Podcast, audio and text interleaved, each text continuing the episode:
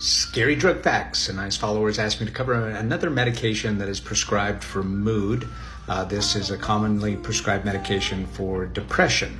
I'm going to cover eight common side effects. Pay attention to number eight.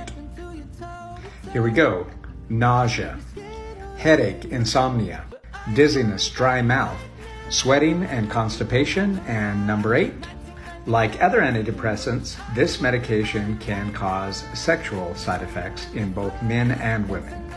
But even more importantly, pay attention to the drug drug interactions for this medication. There are over 200 medications that should not be taken along with this medication. I'll list the complete uh, list on the Healthcare Disruptors Facebook group. Uh, link is in the bio.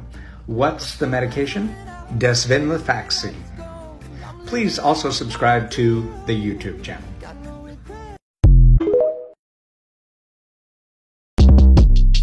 Short Cast Club